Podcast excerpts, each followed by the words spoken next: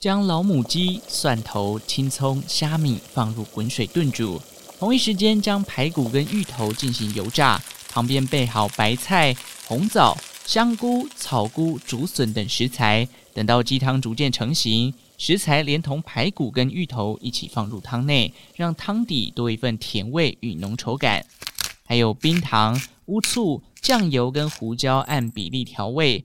紧接着，这道料理的主角们——鱼皮、猪皮、鲍鱼、海参、干贝一一登场，用小火持续炖煮，直到食材软化。一道经典的年菜——佛跳墙就这样完成了。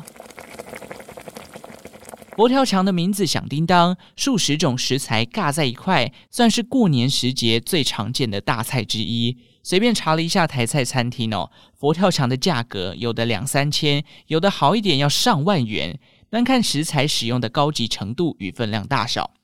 既然再过两天就是围炉团圆的除夕，今天这一集呢，我们就来讲讲佛跳墙的起源吧。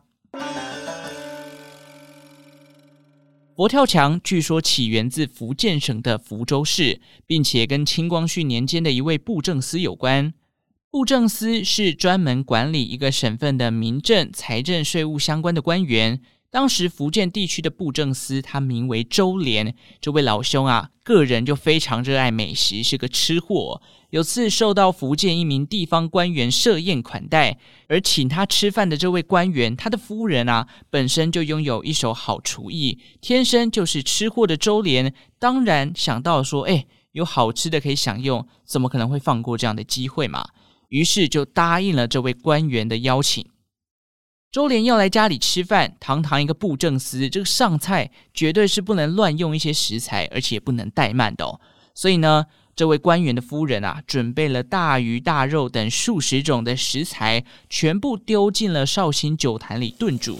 等到周濂来到家里准备用餐的时候，炖煮许久的这一锅好料一打开，香味立刻吸引周濂。在周濂好好享用这一餐过后，周濂是赞不绝口啊，心想：这么好吃的东西，我以后吃不到该怎么办呢？嗯，回家后的周濂呢，对于那锅料理的滋味实在是念念不忘。隔天一早，他就下令自己的御用主厨跟着自己前往官员的办公处，目的就是想要跟官员的夫人讨教，昨天那道料理到底是怎么做出来的。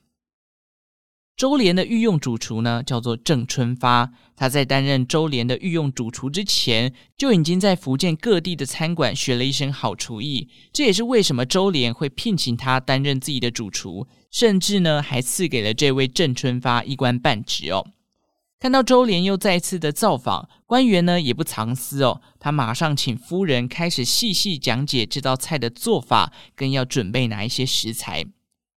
这道菜呢，取名叫做福寿全，意思就是福禄双全的概念。在了解食材跟初步的料理制作方式之后，郑春发就把福寿全的做法全部记在自己的脑海里了。但毕竟人家是厨师嘛，又是 Pro 级别的，想必这个料理的口味一定是要加入自己的想法的。所以呢，郑春发啊，就把福寿全的制作方法稍稍的改良了一下，把整个口味又往上升级了一个层次哦。有一次啊，在这个周濂的生日之上，郑春发身为主厨，他就端出了这道改良版后的福寿全。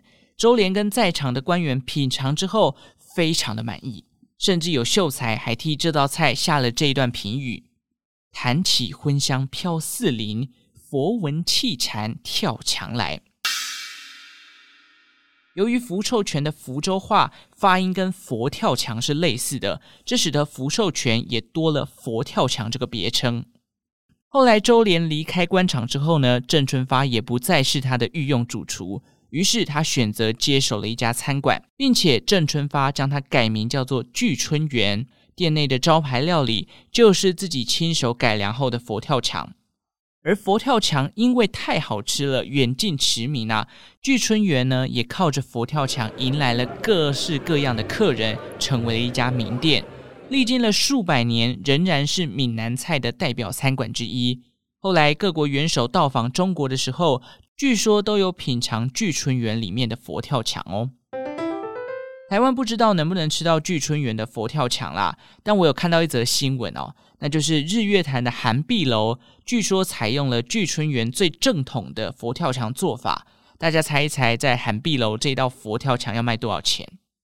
哎，顶级食材哦，然后又是这个正统的做法。你知道，光是这一道佛跳墙就要四万两千八百八十八哦！我这辈子是还没有吃过上万元以上的料理啦，所以基本上吃到上万元还难吃的话，那也太冤枉了吧！我觉得光是想到要吃一餐一万块以上的料理，再难吃我都要说好吃嘛，毕竟都是钱哦，钱怎么会难吃呢？是不是？不过说实话，我自己其实没有很喜欢吃佛跳墙，我就讨厌这种芋头融在汤里头的感觉，整个刷刷。我比较喜欢喝清汤啦。以前参加喜宴的时候哦，我都希望这个餐桌上的汤品不是佛跳墙，而是这个鸡汤。当然，很多时候都是鸡汤跟佛跳墙都有啦。不知道大家认为佛跳墙这道料理怎么样？你不觉得汤就是要清甜吗？掺杂太多料，反而就会失去了汤本身的精华。好啦，以上只是我个人的口味啦，也许是因为我还没有吃过顶级的佛跳墙，所以不懂它的美好。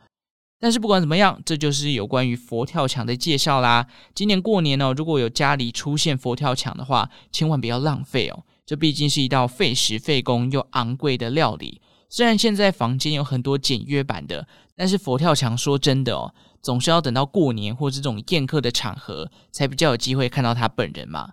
因此就不要浪费了。这集节目到这边了，喜欢周报时光机的听众呢，记得订阅这个频道，欢迎给我五星的好评，或是抖内小红包给派翠克。预祝大家过年交通顺畅、平安健康。我们兔年再见喽，拜拜。